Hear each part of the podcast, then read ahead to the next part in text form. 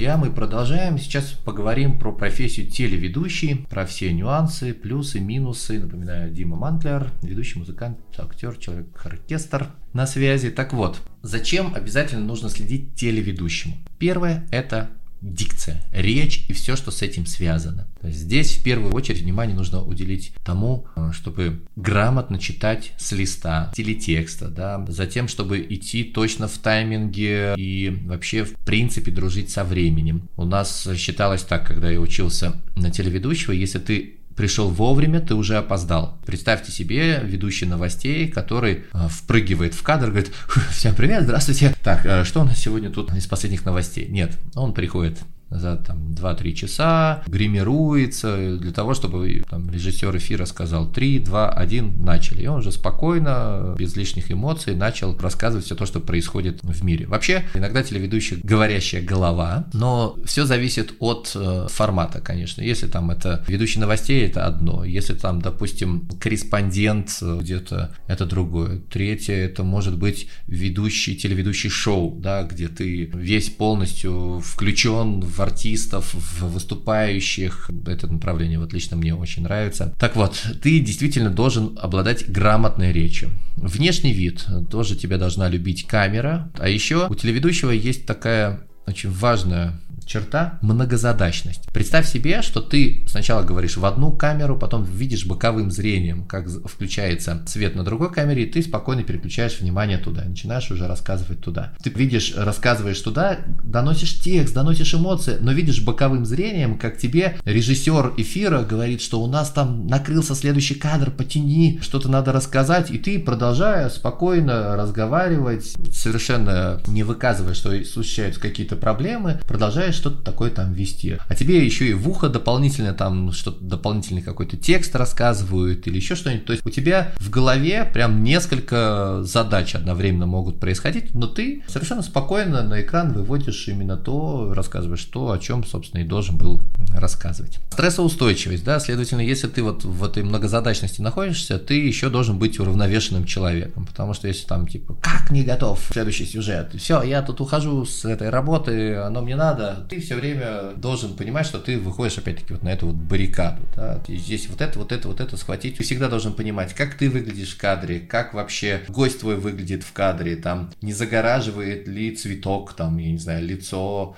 участника этого шоу и так далее, и так далее. Все время, все время ты в голове должен прокручивать вот эти вот нюансы, как выглядит картинка, как звук, как все ли идет по таймингу, то есть очень много таких вот технических моментов. У телеведущих, как правило, известный график, но тоже бывают накладки, что нужно здесь выйти, там выйти, или, например, говорят, что вот я снимался, например, в «Минуте славы», и говорят, съемки будут проходить с, там, с десятого по двадцать второе декабря, к примеру. А потом тебе звонят, говорят, ой, вы знаете, нет, перенесли на январь, с пятого января по там такой-то, и ты понимаешь, что ты ведущий, ты по-другому не можешь, то есть ты подстраиваешься под то, когда тебе сказали, а там просто, поверь мне, работает большое количество людей. Вот, например, я, когда снимался в юмористических программах, да, не смейся, я снимался в Петросян-шоу там, и других там, юмористических программах, поверь мне, там тоже работает профессионал, просто есть понятие целевая аудитория, просто у них целевая аудитория другая, не такая там молодая, возможно, как ты сейчас слушаешь, да, то есть у них там целевая аудитория шестьдесят плюс, ну, тоже те люди, которые покупают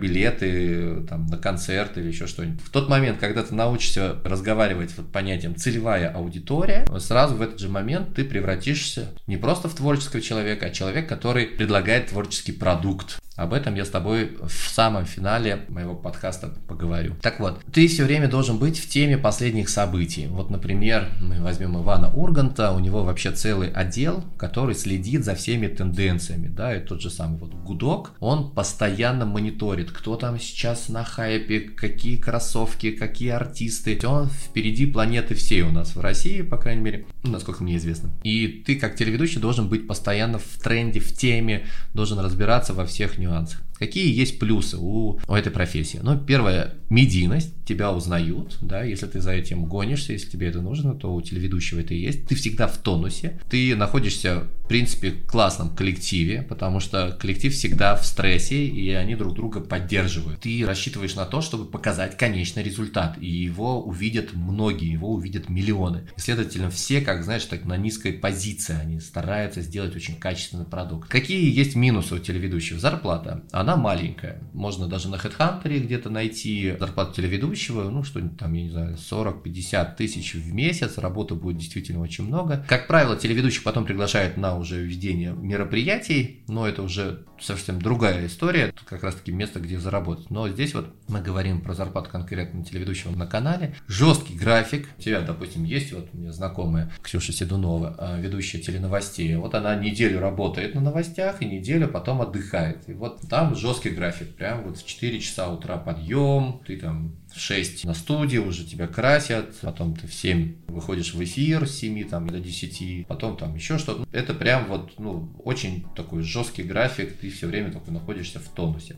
Опять-таки, вот, ну, про зарплату почему-то захотелось мне сказать. Я не знаю, на всех ли это телеканалах так, но вот, например, когда я учился в школе Первого канала, нам рассказали историю, когда известная телеведущая в стране, ей там нужно было что-то купить в магазине, ей говорят, ну, типа, это вот столько-столько стоит. Она говорит, ну, у меня нет денег. В смысле, вы же известная телеведущая в стране. Ну что, известная это не значит богатая. Ну и вот действительно, я для себя просто понял, что известность, медийность, это зачастую не всегда богатый человек.